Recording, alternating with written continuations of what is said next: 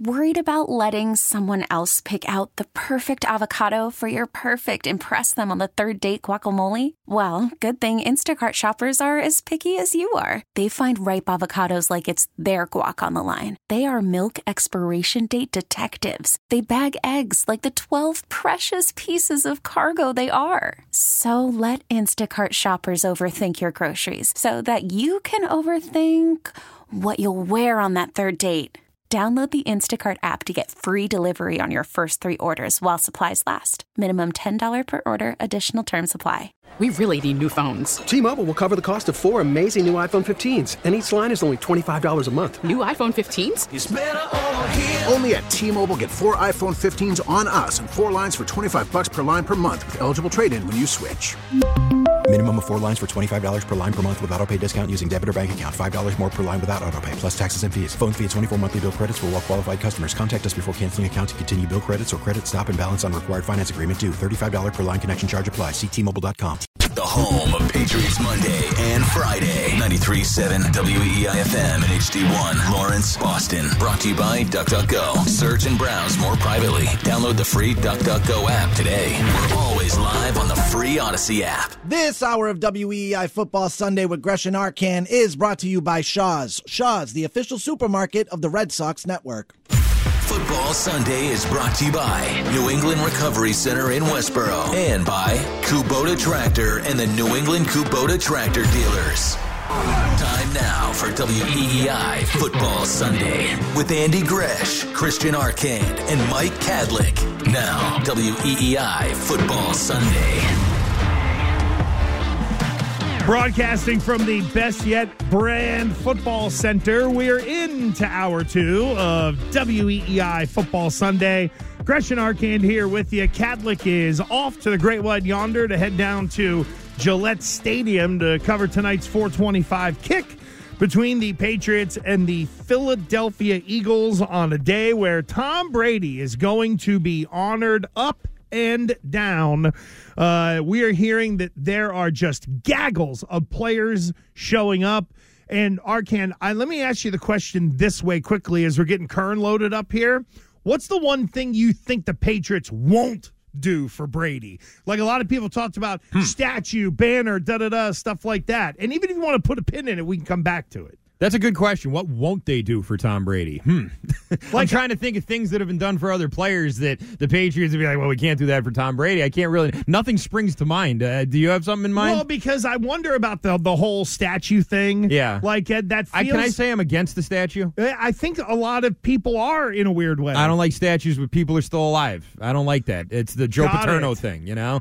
You, you have a statue up for somebody, then something comes out later down the right. You know, it just it's it's a slippery slope. I don't like that. I, I'm fine with commemorating him in some other way. I don't like statues for people Yeah, who are I- still with us. I, I know this that uh, that outside Gillette Stadium, outside of the media center, someday there will be a statue of the gent who joins us on the Harbor One Hotline. Our guy Tommy Curran of NBC Sports Boston here on WEEI Football Sunday. Tom E, good morning.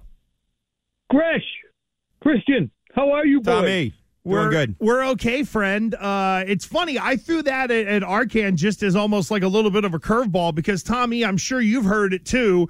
Whether it's number retired, his own banner, a statue, they'll name the lighthouse after him. Hell, Robert Kraft might g- just give him one of his one of his kids, maybe a grandkid or something. Who in the world knows? Uh, what are you expecting to go down around Tom Brady today? Are we going to get sort of the full Monty, the full everything, or you know, if people are expecting a statue, I don't know. I think they might come away disappointed. Tommy, what's your read on all this now that we're here at game day? That I think this is the first post-retirement honoration celebration that they're able to do for him. He left in in obviously March of 2020, and there was a salute to him as an opponent, and now this is kind of a proper, hey buddy, you know, handshake.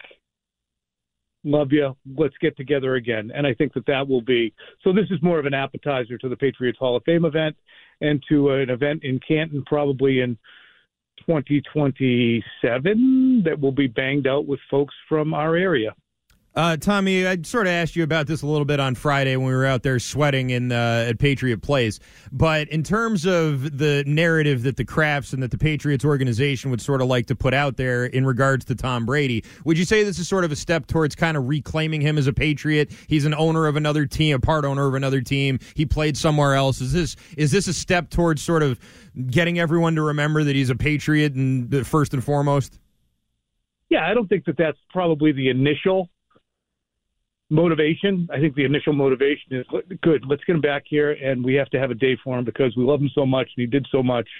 And maybe down the line they say, and yeah, I want just to remind everybody that he's still ours. and I think that it will be good for people here to hear Brady articulate that today, which I'm absolutely positive he will in some fashion say that this is where he grew up, this is where he turned into who he became in so many ways. You know, so I think that that, that will be refreshing because I don't think that people probably loved it the last three years hearing. I sure do love it here in Tampa and Coach Bruce and and Jason and it just you know it it felt okay. I guess he's someplace else now. this will be nice for folks to hear him talk in glowing terms, specifically and directly to them from the field about what New England meant to him. Tommy, I used a wedding reference earlier in describing this situation. I'm sure you've been to the wedding where it's all about the bride, the bride's family, how big a ceremony and how opulent it can be. And it's really about her on that wedding day. And this to me kind of feels like Robert Kraft is throwing that kind of party for himself to love, or as Arcand had mentioned, kind of reclaim Tom Brady. Is that a fair analogy? Um, I, I don't know. I mean, honestly, here's here's what I'm and and we could talk about whatever, and I know that you would not be the least bit put. On. I thought you were going to go in the direction of you got the groom over there, who is Bill Belichick and his football team, ready to play a vital game in 2023 in a critical season, and no one's paying any attention to him. I like it, and that's kind of where I am. Like now, I'm like, we're we can talk whatever, and you know, I'm not being a baby, but I'm like, we got to talk about the football game. I couldn't care less about that. I mean, we spent the whole friggin' off season focusing on all the ramifications of everything, and then the Brady thing hijacks our conversation to an extent, and he's not going anywhere. He's in awesome shape. He's probably about 23 years old, head to toe. We're to have plenty of Brady days after this. There is one opener for 2023, which is about to happen, and it's a hard one, and it's a critical one, and this is a fascinating season. So to me, yeah, maybe Robert Kraft is, and he's probably misreading or not caring what Bill Belichick's opinion is on when he does it, because Bill's probably like, come on. All right. Pretty big year here. Well, let's talk about the game then, Tommy. Uh, in terms of the on field matchups, can you tell me one place where the Patriots have an advantage in an on field matchup, offense to defense, run game to run defense, passing, that sort of thing? Is there a place where you think the Patriots are at the advantage? The middle of the field is what my buddy Dave Zangaro from NBC Sports Philadelphia told me about the Philadelphia Eagles defense. Safeties, linebackers, slants, draws, get up on that second level, and that's a place where you need to attack them. Now, I don't know where the Patriots defensively have an advantage on Philadelphia. You know, we watched the Patriots team last year, which was not a good red zone team. Check this out. this is a bizarre stat uh, excuse me, on yeah, third down actually. Third down last year, the Patriots were middling. I think it was 22nd or something like that. They had two games in which the Colts and the Jets went back to back, three for 28 on third down, 0 for 14 for the Colts, 3 for 14 for the Jets. So I'm looking at that and saying defensively, the Patriots are not what folks think they are and they're going up against a terrible matchup because they're going to use all four downs on you. They're going to go for it on fourth down. And some of the stats that people have been relying upon were built up and rolled up against teams that weren't that good. So I think the Patriots offense has to get to 24 or more, probably more than that. And to do that, where's the spot? I think it's that middle of the field. So Demario Douglas, Kendrick Bourne, uh, middle screens, draws, Gresh, you talked about it, I think, already. Just run right at some of the players that you think are matchup vulnerable and, and try and take care of it that way. Tommy Curran of NBC, excuse me, Tommy Curran of NBC Sports Boston here on uh, WEEI Football Sunday. Tommy, when you look at the Patriots' offensive line, how are you expecting the construct to be? Uh, is it just throw Calvin Anderson in there at, uh, right tackle and maybe rotate and see how it goes? I'm just curious for how you think they'll put those offensive linemen together and then lean on them, try to run it, you know, just in terms of the philosophy, how will the offensive line maybe dictate some of what the Patriots can and can't do today? I think they'll go right to that, Gresh. I think they'll immediately, you know, go Calvin Anderson, Onwenu, Andrews, Cole Strange, Trent Brown, and then monitor those guys as it goes along. Of course, Trent Brown had an illness this week, so is he diminished at all? It's not that hot compared to what it was the last four Right. days, but I'm positive that they will be cycling through their offensive linemen. Get some Sidy Sow out there, um, Antonio Mafi, and, and see how they hold up. You don't want them out there too much, especially on the edge with Son Reddick or Hargraves. So, but I, I think it would be important because Philly rotates their guys. And as a guy who lived in the trenches, Gresh, does the offensive line get as tired as a defensive line when the offense is on the field longer? Uh, I don't think so. No, because there's the Right. there's the adrenaline of the hey, we're moving it down the field, and you're dictating to them. It's kind of like the bully in the schoolyard deal. You don't know what's coming. You have to be more reactive, so you're more apprehensive. You're probably not breathing right when you're on defense. What do we got? Um, so to me, I, I think that they're going to rotate guys in, but if they can be effective, I wonder too, will they? You get the option to go hurry up, which I think the Mac Jones would be awesome at, awesome, and I think Bill O'Brien will be great at. But do you want to do that against Philly? Probably not. You want to keep your offenses on on the field as long as possible because I can see Philly having ten play, seventy eight yard drives that keep your defense on the field for a while. So I, I guess long roundabout way of saying the Patriots will go with the five that we expected, minus Riley Reiff, Calvin Anderson there instead, but they will cycle through some of the rookies that we've seen on the field this offseason. Tommy, the Eagles have a new offensive coordinator. It was someone that was promoted internally. The Patriots have a new offensive coordinator, someone they had before and then sort of hired back and brought back to change the uh, awful situation they had there last year. Which offensive coordinator do you think is going to make a bigger impact in the game today? I would say O'Brien because you already have a successful offense in Philadelphia that you are basically just climbing behind the wheel of. To me, Bill O'Brien has to create a Patriots offense that might mirror what the Patriots offense in 21 was, but also grab some of the things that he's got in his bag and some of the things that Mac Jones likes. I think we're going to see a massive amount of motion more than we saw last year and probably see a lot of play action, which those were aspects of the Patriots defense, which were just, excuse me, offense, which were just kind of cast out. They had no, you know, bells and whistles at all. Just line up, run the play. Oh, wow, we've lost one. That stinks. Now it's second and 11. At least this year, there should be, and from what I watched in training camp, it should be a much more complicated offense to try and deal with. With that being said, we know on offense for the Patriots anyway, DeVante Parker out today. Uh, who do you think is going to benefit the most from his absence on, on the Patriots? Well, if Philly doesn't like the Patriots do it and say we're going to take away their best and most effective offensive threat, um, I'd say get on Juju. They're probably going to go to Juju and Hunter Henry when the passing game is is available. I wouldn't have figured that DeVante Parker would have seen more than six or seven targets anyway, and that might be high. Um, but get on Juju, get on Hunter Henry, and see if you know Kendrick Bourne has shown up. I, look, that's the thing about the Patriots offense. We bitch and lament with good reason about the toys that they don't have, but they do have a lot of nice pieces that are complementary. You want to take Hunter Henry away? Well, we got another tight end who's actually kind of a hybrid in Gesicki. Maybe we'll hit him. You want to take Juju away? That's fine. We have a quicker guy who's taller in Kendrick Bourne. You want to take Kendrick Bourne away? You know what? Kayshon Boutte, you people are going to see. He's like David Givens incarnate. So I, I think all those things are going to be really interesting. Never mind Demario Douglas, Stevenson, and Elliott. They have more than people give them credit for. They just don't have that high end guy that makes people say, I need him on my fantasy team. So, Tommy, I don't know if this is exactly going to be, you know, Frank Costanza serving food to the Jewish singles. I'm like a phoenix rising from Arizona.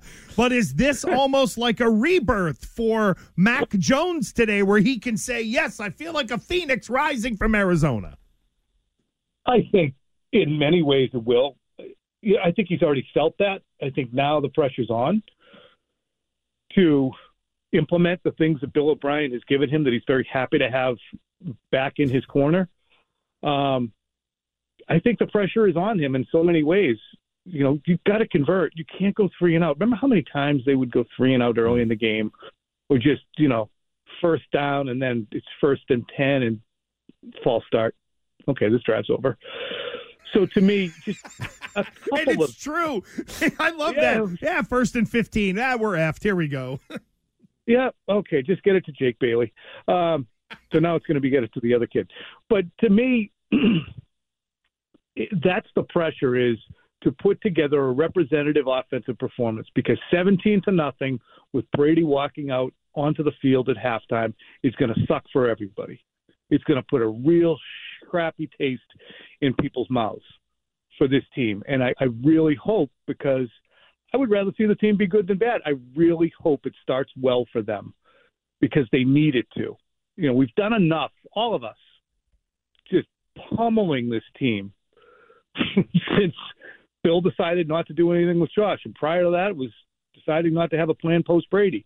So I, I, I would love to move away from the pummeling. So don't fall behind 17 nothing. Yeah, today is the day to finally turn the page on everything last year, and our friend Tommy Curran is here for it. You'll hear him with Gresh and Fauria on Thursdays, on uh, Jones and Arcand, or Jones and Mego with Arcand on Thursdays, and of course with us here on WEEI Football Sunday. Have a great one today, Tommy. Appreciate you. Thanks, we'll Tom. talk to you soon.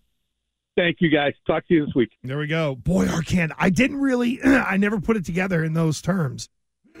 The boy, if you're down at the half, Yeah. yikes! I know. Didn't even think of that. And that's sort of the thing. A lot of people have been saying, well, why have the ceremony at week one? You know, what if it's it's the Eagles? What if they're killing you and that happens? Well, what if you have it in week eight and you're two and six? Bingo. That's going to be worse. At least there's still some hope this year. Yeah, you're playing the Eagles, man. Maybe you'll win next week. If you're already, you know, having a bad season and then you do the Brady thing, I think that's much worse than whatever happens today. It's like trying to get pregnant. Timing is everything. right. There we go. By the way, Tommy thought he was on Boston Sports Tonight there for a second. I know hear that? was pretty good. Caught yeah. himself. Hey, listen, he's got so much going on now. We're all in the seven day a week mode. I don't even know where. I still think I'm calling the UMass game that is delayed overnight. They kick it off at seven a.m.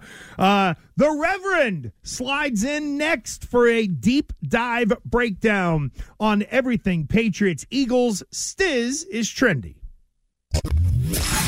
Now, here's what's trending on WEEI.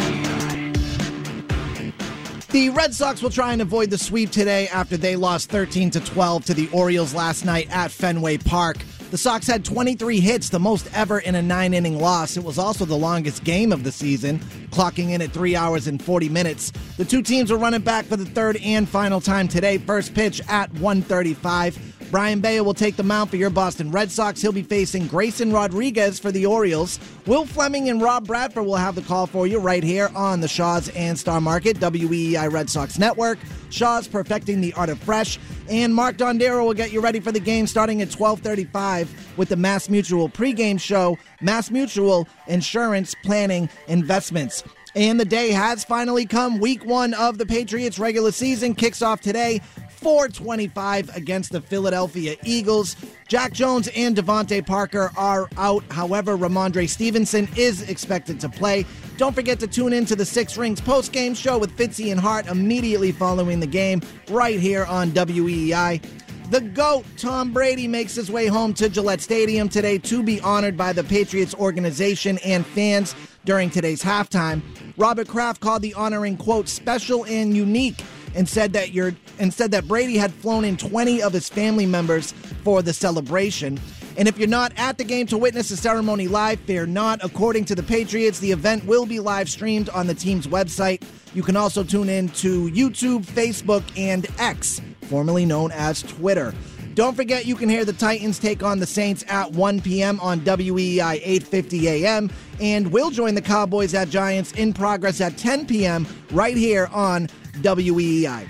I'm Stiz. That's what's trending now on WEEI and WEEI.com. More NFL Sunday with Arcand and Gresh right after this. Call from mom. Answer it. Call silenced. Instacart knows nothing gets between you and the game. That's why they make ordering from your couch easy.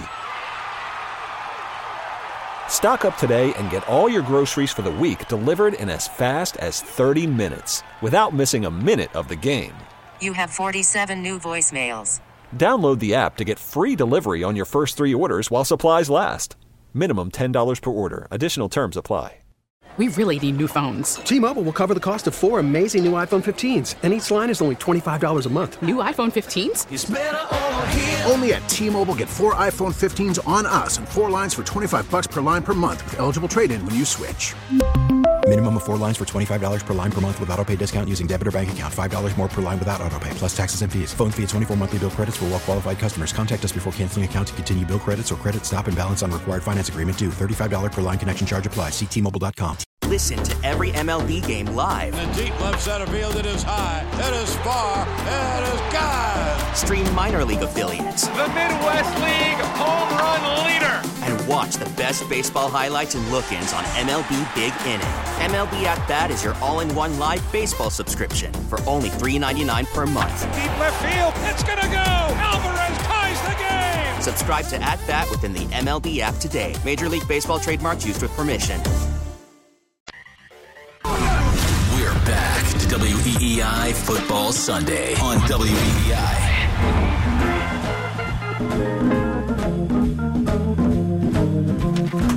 Right, welcome back to Football Sunday. For the first time in a while, it is me, the Reverend Arcand, here to address my congregation after uh, being reassigned by the Vatican, not for anything bad, just for, uh, you know, the normal reasons. Here I am, back to uh, tell the congregation about the scouting report. We're going to do this every week, the Reverend Scouting Report, where we'll take a look at the Patriots' opponents, who this week are the Philadelphia Eagles, Andy Gresh. And uh, what can you say about the city of Philadelphia that hasn't already been said by Bill Burr? I don't know if you ever saw that video.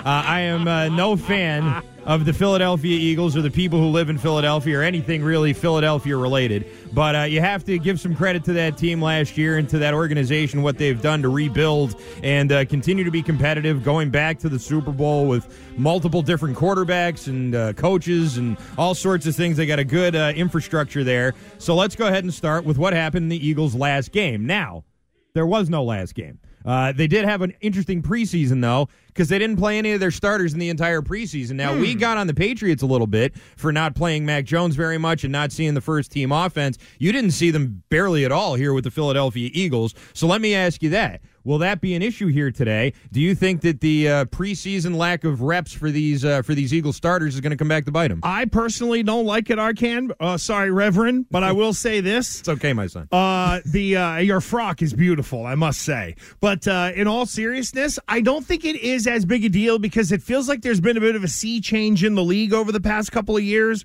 where it's about those joint practices versus playing guys in the uh, preseason. But it makes me uncomfortable evaluating both football teams because we really didn't see the Patriots starters very much. That's true. All right, let's get to the Eagles' offseason changes.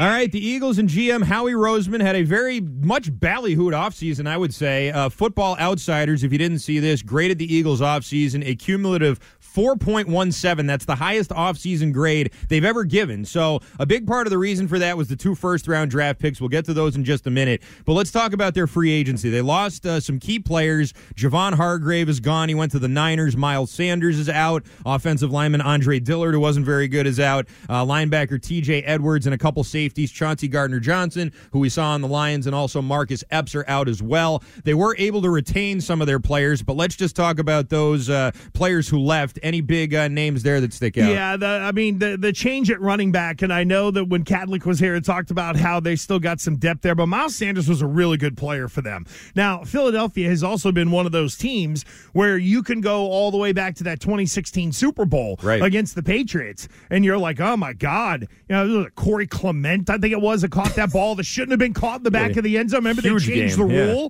But they've been pretty good at sort of going through the car wash with a lot of those guys. But losing Miles Sanders, that, that that's a big deal. He was big last year. Yeah, he definitely was. They did manage to hold on to Fletcher Cox, Jason Kelce, Darius Slay, James Bradberry. People thought both of those guys would leave. They both stayed. Uh, Darius Slay, in particular, everyone thought he was going to leave when Matt Patricia got Mm-hmm. there, and he ended up staying. So clearly, those two kissed and made up. They also added to the running back position, as you said, D'Andre Swift from the Lions, and they signed uh, Rashaad Penny too to replace Sanders. Let's talk about the Patriots and Eagles previous matchups.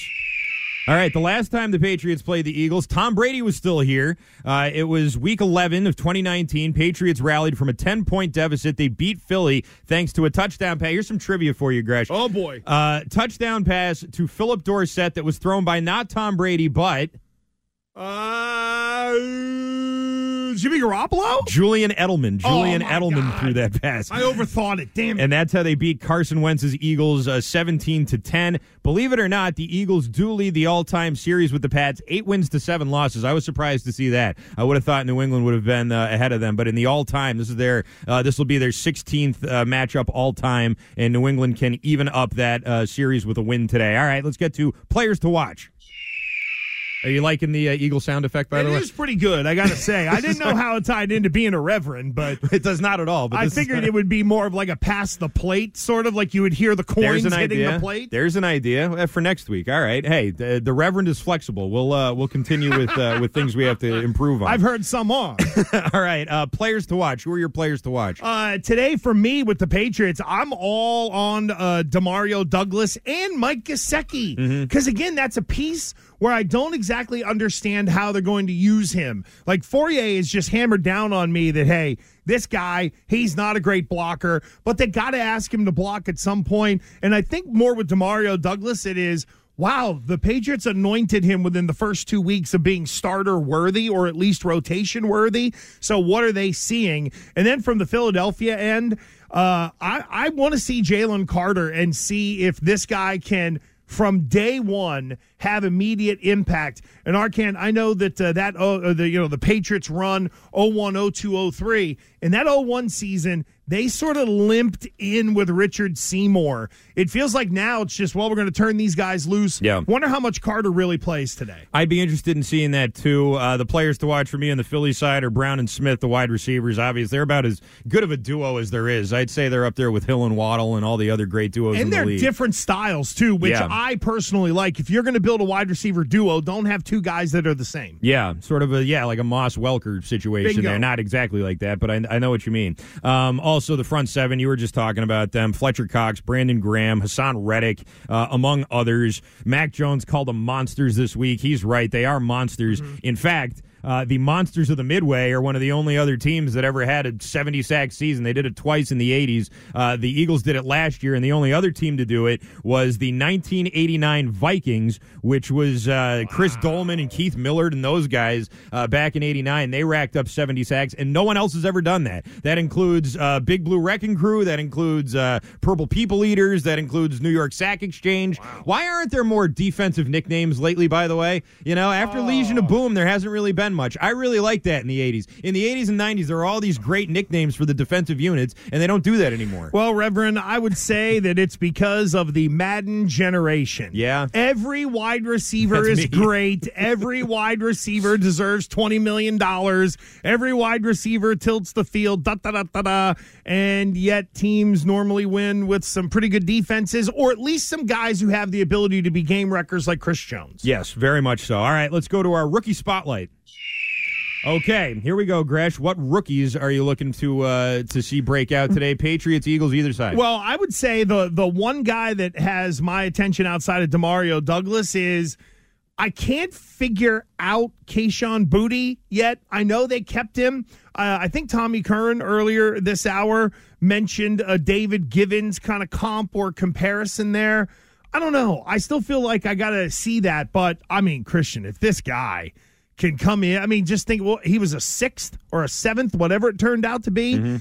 If this guy has like 35 catches this year, it feels like a steal Yeah. because of where you ended up, uh, where you ended up getting him in the draft. Yeah, no question about that. I think for uh, the Patriots, the rookie I'm looking at the most uh, is Gonzalez, obviously, because he's going to have a big, tough matchup. Mm-hmm. I think. I'm also looking at Chad Ryland, the rookie kicker. You're, you're coming in. That's a good point. for Nick Folk, who was about as accurate as anybody. I mean, he wasn't wasn't some big leg or anything, but followed after you know Gostkowski, who was maybe one of the greatest kickers in NFL history. I mean, if we're if we're going by the numbers, and Nick Folk filled in for him very well. Uh, they did draft a kid, that three percenter kid they drafted a few years back, who didn't work out. Uh, Justin, what's his name?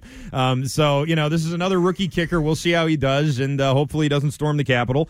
And there you go. So that's Ju- the one Justin I'm looking at. Rohrwasser, is the dude you're his name. thinking of. Yeah, he had a Um, quick stint at URI for a year and then Oh, went did to he really? Marshall. Oh, Okay. yeah. yeah. Um, the uh, Eagles have some interesting rookies as well. Two first round picks. They used them both on defense to add to that crazy pass rush that they already have. Nine overall. They took Jalen Carter. Um, 18th, I think they took Nolan Smith, uh, and that is to fill the void left by Hargrave and that guy. Also, keep an eye out. Third round safety Sidney Brown. He was impressive in the preseason. He's trying to get his uh, plant his flag, I guess, in that Eagles secondary. All right, let's get to the enemy storylines.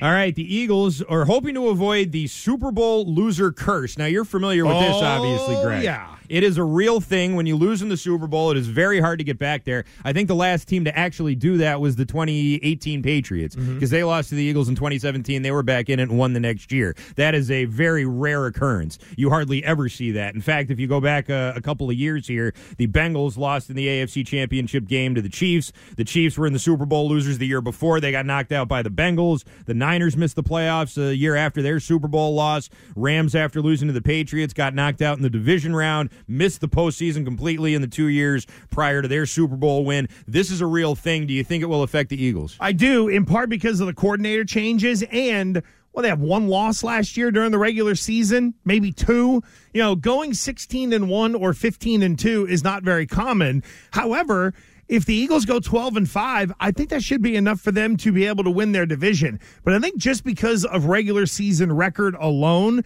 if it slips back at all and slides back, which it will, tougher schedule, all that kind of stuff, they could still have a really successful year. But people on the outside kind of look at it with a, a crooked eye. And I do think that is one of the bigger mistakes that fans make is that well, they went to the Super Bowl last year. They should just be able to go this year. And it's like, huh, really? Like, it's just not that easy. You got to get the right breaks. You got to get the right injury breaks as well. And no, I, I definitely think it is very, very real. All right, there you go. That is the Reverend Scouting Report, a in-depth look at the Philadelphia Eagles and uh, also at the Patriots as well in this matchup that's coming your way here in uh, just a couple of hours over at Gillette Stadium. We'll be doing it every week with every opponent that the Patriots have. So uh, there you are, the Reverend Scouting Report. Week one is now officially in the books. Do we have inactives yet? Uh, some of them are starting to trickle out right now. Uh, and of course, that is uh, the injury report is presented by the Keches Law Group, the personal injury pros at kecheslaw.com. Keches Law is the official law firm of the New England Patriots. So, uh, a couple of uh, just inactives that are standing out, and this will tie into us talking about uh, fantasy coming up Yes. here, Arcand. Uh, Cordarrelle Patterson is inactive today for the uh, Falcons. And Mark Andrews, tight end of the Ravens, is officially inactive. Uh, those are two interesting ones. Cordarrelle Patterson is uh, Cordarrelle Patterson is a fascinating one because when that guy was here, could you ever have envisioned that he would still be hanging around the league right now and be a valuable guy and someone that like people not only wanted but like wanted in fantasy football as well? I thought that he was just a returner and sort of like a failed wide receiver who couldn't really run, Mm-hmm. run routes, couldn't really catch all that great. Now he's this sort of he's a running back, but he's not really a running back. You know, it's like it's hard to really describe even what he is. But he's been very productive for them uh, in a couple of stops, and now with uh, with the uh, Falcons. So I think that yeah, he, he's a fun guy to watch. What I'll always remember about him is when he ran for the touchdown and stopped on the one yard line to high five his teammate. Oh, my God, And then they made those. T-shirts, and Bill got all mad, and that was the whole thing. But uh, yeah, um, him being out, I'd like to see him continue to uh, put up numbers here, and he's definitely a good fantasy guy. Um, as far as Mark Andrews is concerned, I don't want to jump ahead of the uh, fantasy uh, segment that we're doing, but I know Isaiah Likely, the backup tight end there, is getting picked up in a lot of leagues, so uh, I wouldn't be surprised to see him be a major uh, guy on the waiver wire this week. Yeah, and then just kind of scrolling up and down Twitter a little bit and uh, seeing some of the inactives. There eh, that's the uh, part of week one where everybody is relatively healthy. Uh, here's the big list of some of the uh, names that are out according to ian rapoport. Again i know a lot of you probably aren't drafting uh, individual fantasy players but uh, vikings edge marcus davenport is out. Saints running back kendre miller is out. We mentioned cordarrelle patterson. How about for the cardinals? Hollywood brown and zach ertz are up but i think it's josh dobbs Arcand that's going to be starting for them because uh, old calamari, you know, oh, they got to take care of him. Right. That is a it, just as a quick aside. That we uh, we were kind of talking about the modern game a little bit. Hey, how come defenses don't get nicknames anymore? Mm-hmm. Right. And yet there's an organization that is catering to that guy, calamari. I can't I can't take it. It's it, he's just I don't know, he drives me nuts. Andrews is out. 49ers tight end George Kittle is in. Why do you hate him so much? Uh, because I think Because he number plays one. video games instead of watching no, it's not that. You know what it is? Well, that that would bug the hell out of me if I were the owner. If I had to put like language in a contract for a guy, that would drive me nuts. No, you know what it is? It's it's false numbers where people will look at it and say, "Oh, this guy is trending to be good." I don't think there is a winning bone in Calamari's body. I really don't. I think he, you know what it is, Arcand? He is the He's the James Harden of the NFL. Okay. He looks good on the outside. He can run around and make plays. He can put some points on the board. But, you know, do you want him in the fourth quarter? It's just like having James Harden at home in the fourth quarter. There's a one time with Houston where he took like three shots in an elimination game in the Yeah. fourth. Like that stuff is inexcusable. To me, that's how I feel about, uh, uh, I'll call him the right name so people don't get mad. Kyler Murray. Although Kyler- yeah. That's pretty good. a delicious treat as well. Oh, sure. Yeah. It's uh, the main Rhode Island specialty. Calamari with uh, red sauce and uh, pepperoncinos, no doubt. All right, I'm seeing some of the other teams put Yeah, out their actives. I haven't seen the Patriots yet, so uh, we'll keep that eye. The Titans just put theirs out. I don't see any. Will Levis is out. A couple other guys. Nothing that's really going to uh, shock anybody. But as soon as the Patriots put theirs out, we'll uh, certainly let you know. Yeah, that actually the Patriots one will not come out until 90 minutes before kick. So oh, right. So we got a couple. I forgot it was a 4:30. No, that's the, It'll be a while. And I'm with you though, but that's the hard part of this. It's like, boy, can't the league just sort of roll these out on a uh, you know on, on an across the board uh, basis? All right. Well, let's see if let's try and predict them then. Who do you think? Uh, who do you think? Al, we know that Parker's not playing. Who else do you think's going to? Uh, Well, what do you got? You got Parker out. Um, you'll probably have. I mean, for all the offensive linemen that they have, I don't think there's any way they're going to be able to dress all those guys. So I have to think we know no Jack Jones. Two offensive linemen are out. Jack Jones would be out. And I'm only going two because, what, they got 11 on the active roster or something Yeah. like that. So if you're carrying nine, it feels like a lot, but they don't have guys like Riley Reiff who are multi who are versatile at four different positions. Mm-hmm. Onwenu and Strange are both limited on Friday. Yeah, they're in. I think those those guys are playing. At least I think they are. Um, Stevenson, assuming he's over the uh, bubble guts. yeah, yeah, the trots or whatever. Like all of a sudden, he woke up on Friday, and maybe he Case was the, the splatters. I was just gonna say, I wonder if uh, he's the one who ruined that Delta plane or something like that. Yeah, it might have been uh, Rhamondre's fault. But I'm just trying to think uh, who else. I, I maybe one of the. One of those like uh, backup special teams dudes, like Okay. I, I, I would assume like Chris Board is in there and Schooler's in there, but there's normally a couple of guys on that list you would think that wouldn't make it. Uh, the other one is, are they just going to go with two running backs today? Good question. Or do they throw a third in there? Because if they don't, then one of the running backs would have to be down as well. And that should pretty much maximize the list, I would think. Yeah, I think so. I think all in all, assuming that the offensive line is uh, intact here, you're going pretty much with the. I don't know. I don't say a full bill of health because it's not full, but pretty close. You know, Exactly. You, got think you got most of teams your are guys there. Yeah. feeling pretty good. Like, guys like Andrews going down. He was a he was a decent uh, fantasy pick.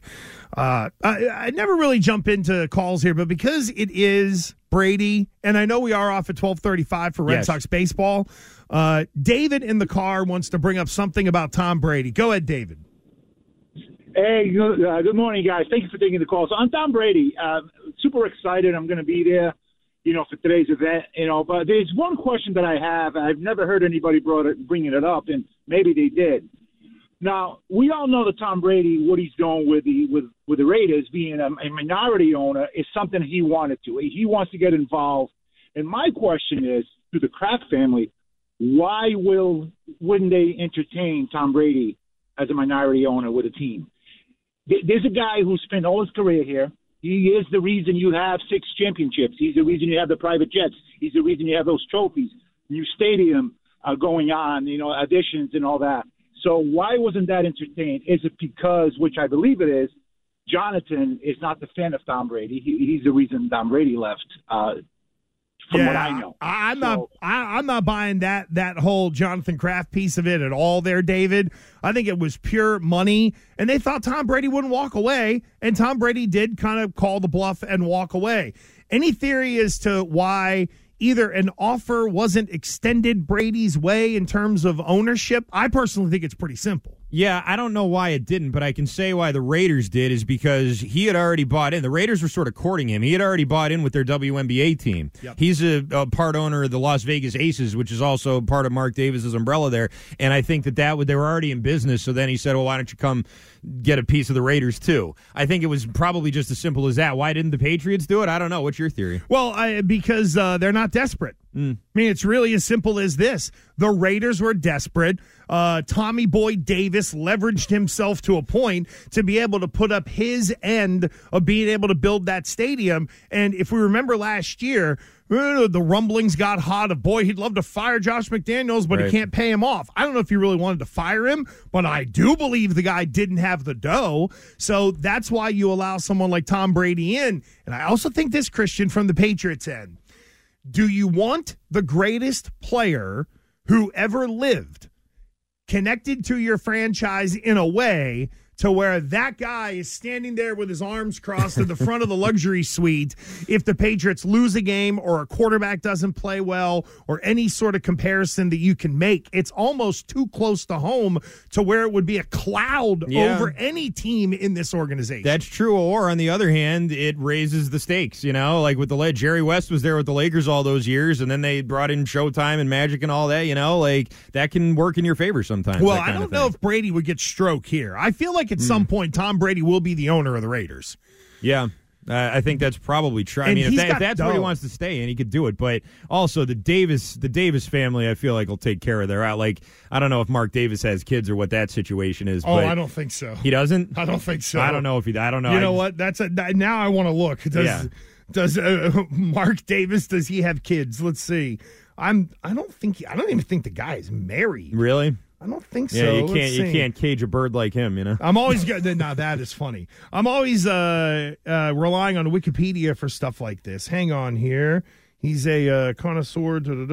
There's nothing here about either uh, wife or children. So to your point, and if you're Mark Davis, it's like, hey, my dad built this up. If I have no one to hand it to, what better? Like, how proud would dad be Mm. that Tom Brady came in and gave two billion dollars for the franchise? Yeah, wow. I didn't I didn't even think of that. I just assumed that there was, you know, this big long heirs, all these Davis heirs that were going to line up and get it like every other It's football like the team. Krafts and yeah, the like Hunts and the and the the Rooneys and they sure, just and the yeah. Maras and everybody else. Yeah, it's just what I assumed they were going to do. That's what everyone else does. So why wouldn't why wouldn't uh, also the the Raiders? But he'll uh, he'll adopt knows? the Yeah. kid. Yeah, he'll adopt someone to be able to uh, to hand it to. Maybe he'll adopt Tom Brady. Uh, maybe he has. Well, Brady bought his way into the family. Does that count?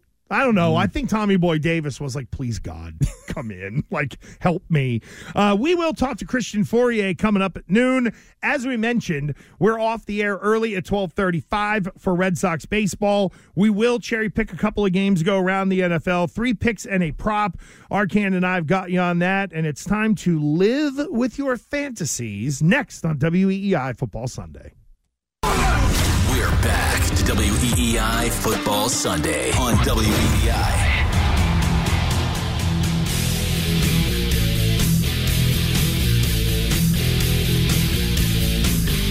I understand that it is college football. However, when you hear this song, when you hear Enter Sandman, one of two things is happening. And I know Stiz will probably get this. Either the Sandman from ECW is walking in with a kendo stick and he's about to cane yo ass, or you are at Virginia Tech in Blacksburg listening to this and the guys go out. Can I tell you, I just for the first time saw that Virginia Tech entrance. Really? Oh, yeah. Uh, Barstool posted it on Twitter like last week. No, I'm That is the most insane thing I have good. ever seen. Is that the best entrance in all of sports? I got to tell you, it's up there. It is, and it's weird because it, I, I, I'm assuming neither of you have ever been to Blacksburg, Virginia. I have not. My uh, brother went to Roanoke, and we went we went through there, but not to a game or anything. So I went to a game down there in the early '90s because for like a hot minute there was somebody who uh, I was in Westerly High School for only two years down there, but there was somebody who worked at Virginia Tech. There was a Westerly connection. I went there for a game. It's kind of a half-ass recruiting trip kind of thing. And oh my God, that place, you talk about like in the middle of the woods. It's like you're driving through the mountains and all of a sudden Mm. It's it's, like like, Deliverance. "Ah," you know, for if you've ever, obviously, we've all been to Foxwoods, right? Right. And if you take that, you get off exit 92 and you take the back way and you kind of come, you, you're cresting the hill and all of a sudden it's like, oh, and this place just rises out of the mountains and stuff. That's Virginia Tech. So it's so weird because you feel like you're amongst hillbillies, chillbillies, nilbillies, you know, and they play that song and everybody loses their mind. It's, insane. I've never seen anything like it. It is dope. I can't really imagine is. being there. It's No. great, but are we all going to ignore the fact that that's someone else's entrance song, who doesn't play anymore and is retired, obviously? But that's Mariano Rivera's entrance song. You can't just repurpose an entrance song for your own team. Well, I do think that it is, uh, but I think it's also like across sports. Like I would say, no baseball player could do it because Mariano Yeah. did it. But if you're a football team that does it, you're not ripping off that guy because he didn't play the sport. If if B, I was going to say BYU did it, that would not happen. like if Boston College had been doing it ever since the song was put out, then I can understand it. By the way, what a grind for, for uh, BC against Holy Cross. I know. And all that yesterday. Hey, uh, Arcand, Tough- you. tough for the in-states. Oh, my God. well, and dodging the lightning as well. Yeah. Good Lord. Five, I think it, at UMass yesterday, the total delay ended up being like five hours and 38 What time minutes. did you? What time did you get off the air? Uh, I think we signed off at 1242 a.m. And For then three o'clock game. and then it was 1 a.m.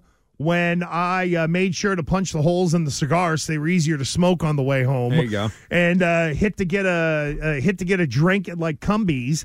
and at one o'clock, I was leaving Amherst, and I think I pulled into my house at like 2:45 a.m. or something. That sounds fun. It was it was it was something. It was that the, ride down Route Two. I'm sure that was great too. you huh? know what's crazier? and it's funny because we are like, yeah, we'll get to the daily fantasy stuff, and now we've gone off the exit ramp. Right. The fact that there are no freaking lights on the turnpike Mm. for what feels like a hundred miles. And just a quick aside.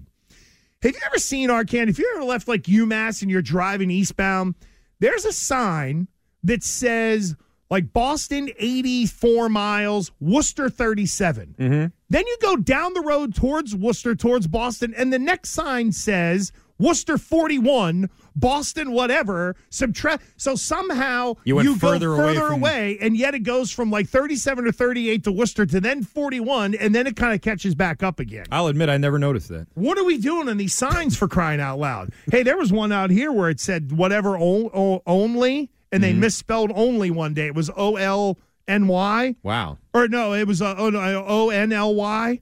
They completely screwed it up. It's hilarious. Tax Anyway, dollars hard at work. there you go, baby. Uh, well, I saw a sign like that. It said, "This sign is out of service," and I was like, well, "No, no, it isn't," because you just told me that it's out of service.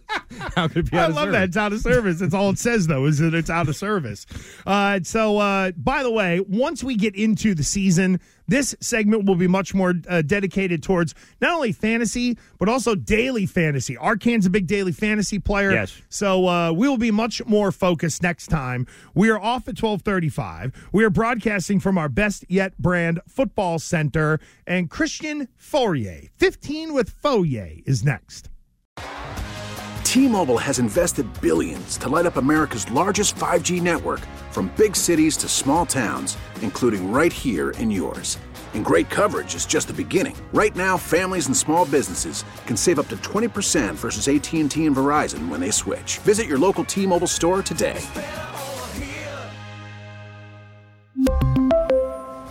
Plan savings with three lines of T Mobile Essentials versus comparable available plans. Plan features and taxes and fees may vary. We get it. Attention spans just aren't what they used to be heads in social media and eyes on Netflix. But what do people do with their ears? Well, for one, they're listening to audio. Americans spend 4.4 hours with audio every day. Oh, and you want the proof? Well, you just sat through this ad that's now approaching 30 seconds. What could you say to a potential customer in 30 seconds? Let Audacy put together a media plan tailor made for your unique marketing needs. Advertise with Audacy. Visit ads.audacy.com.